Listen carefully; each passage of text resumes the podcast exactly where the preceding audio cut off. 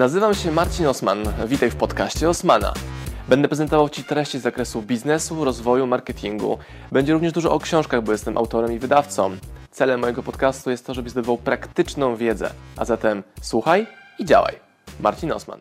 Dla mnie komentarze, jakie dostaję na Facebooku, Instagramie, YouTubie, są po prostu złotem. Chodzę sobie od kilku dni w rozmyślaniach w zakresie jednego komentarza, który brzmiał mniej więcej tak. Coraz mniej kontentu, coraz więcej samouwielbienia. Na poziomie faktów jest to nieprawda, bo u mnie jest coraz więcej kontentu, a nie coraz mniej, ale co tego samouwielbienia, pomyślałem sobie, jak to z tym jest samouwielbieniem, czyli takie uwielbienie samego siebie, czyli Marcin Osman wielbi samego siebie w materiałach, które wypuszcza. Marcin Osman lat temu 10, może nawet 5, powiedziałby kurde, chyba może przesadzam, nie? Taki stary zajebisty nie jestem, w ogóle są ode mnie lepsi ludzie, ale...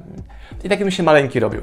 Ale im bardziej jestem pewny siebie, im mocniej znam swoją wartość, im moje poczucie własnej wartości, pewności siebie jest większe, tym jest mi łatwiej w życiu na każdym obszarze. Biznesowym, prywatnym, relacyjnym, internetowym, wpływowym i tak dalej, i tak dalej, i tak dalej. I zajęło mi jakieś 30 kilka lat, dobre 30 kilka lat, żeby oduczyć się tego, że wielbienie samego siebie jest złe, nieetyczne, niedobre, niefajne. Jest taki gość, nazywa się Dan Penia, taki bardzo agresywny samiec alfa, trener szkoleniowiec, przedsiębiorca, który mówi, że nikt nie kocha Dana Penny bardziej niż Dan Penia. Tak sobie myślę, jakie zajebiste zdanie, jak bardzo odważne zdanie. Kiedyś bym się z tym zdaniem w ogóle nie utożsamiał. Znaczy, dalej nie mogę powiedzieć, że nikt nie kocha tak mocno Marcina Osman jak sam Marcin Osman, bo mam wiele momentów zwątpienia w samego siebie albo takiego zatrzymania się, analizowania, czy ok, czy nie ok.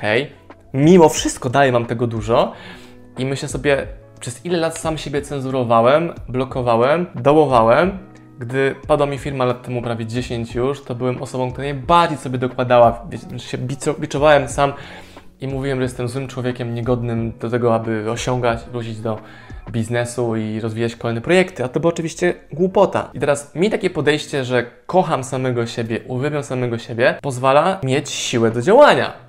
I teraz nie ma znaczenia, co dla mnie, co do mnie ktoś wysyła w internecie, że mówię, że jestem bucem, że jestem taki śmaki, że mam za dużo rękoma przed ekranem i kamerą, to nie ma żadnego znaczenia. No bo ja sam siebie szanuję, sam siebie kocham i widzę ludzi, którzy tego nie robią i to jest trochę straszne. Czy to jest bardzo straszne. Czyli jak można nie szanować samego siebie? Jak można samego siebie nie lubić?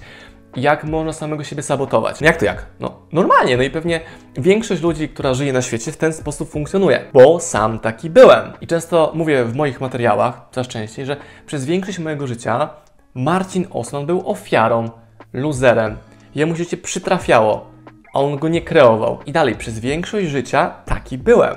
Mam teraz 35-6 lat prawie, no to może za 10 lat będę mówił, że o, przez mniejszą część mojego życia byłem e, luzerem czy ofiarą. I znowu, to się brało stąd, że traktowałem siebie gorzej niż innych. Dla mnie ważniejsi byli inni niż ja sam. I w momencie sobie to zmieniłem, że ja jestem równie, równie ważny co inni, pewnie kolejnym krokiem będzie, że jestem ważniejszy niż inni. Tego się nie potrafię powiedzieć tak wprost, że jestem ważniejszy niż, niż, niż ty, bo ja jestem najważniejszy dla siebie na świecie.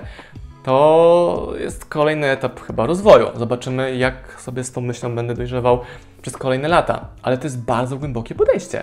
Czyli teraz znowu pytanie, czy, czy ty sam potrafisz się uwielbić, wielbić. Wczoraj na mojej zamkniętej grupie dyskusyjnej mówię, że wydaję nową książkę, spoko, a w odpowiedzi otrzymuję od koleżanki tam zdjęcie książki Cię Ucieka, którą ja napisałem. Mówię tak, o tej książce mówię. No i mój komentarz był taki, wow, zajebista książka, słyszałem, że bardzo dobra. Był komentarz, tam samo chwała w kącie stała. A mój komentarz był od razu na to odpowiedzią, no dobra, ale nikt nie zakomunikuje lepiej mnie samego niż ja sam. Mogę to oczywiście robić e, ustami moich klientów, czy ich klawiaturą, ale to ja jestem odpowiedzialny za to, żeby ten mój marketing prowadzić i ciągnąć, firmę prowadzić i ciągnąć. Teraz, czy ja mogę powiedzieć, że wydaję najlepsze książki biznesowe w Polsce? Oczywiście, że tak, bo jest to prawda i ta moja moc komunikacji w połączeniu z zajebistymi produktami powoduje, że firma się rozwija, a moi klienci, którzy kupują te produkty, również mają sukcesy. I znowu, wracając do tego samouwielbienia. Co jest złego w tym, żeby samego siebie wielbić, samego siebie kochać, samego siebie podziwiać, samego siebie stawiać na piedestale?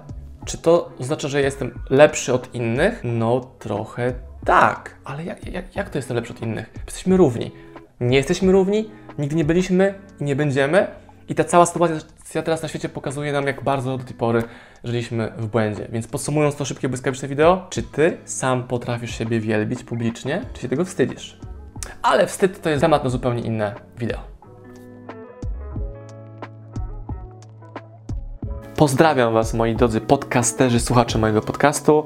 Dziękuję, jestem Wam na maksa wdzięczny za to, że mogę z Wami spędzać czas w podróży, po to, abyście mogli ode mnie się uczyć i ja, żebym mógł budować z Wami relacje, będąc w Waszych uszach, w Waszych samochodach, w Waszych podróżach.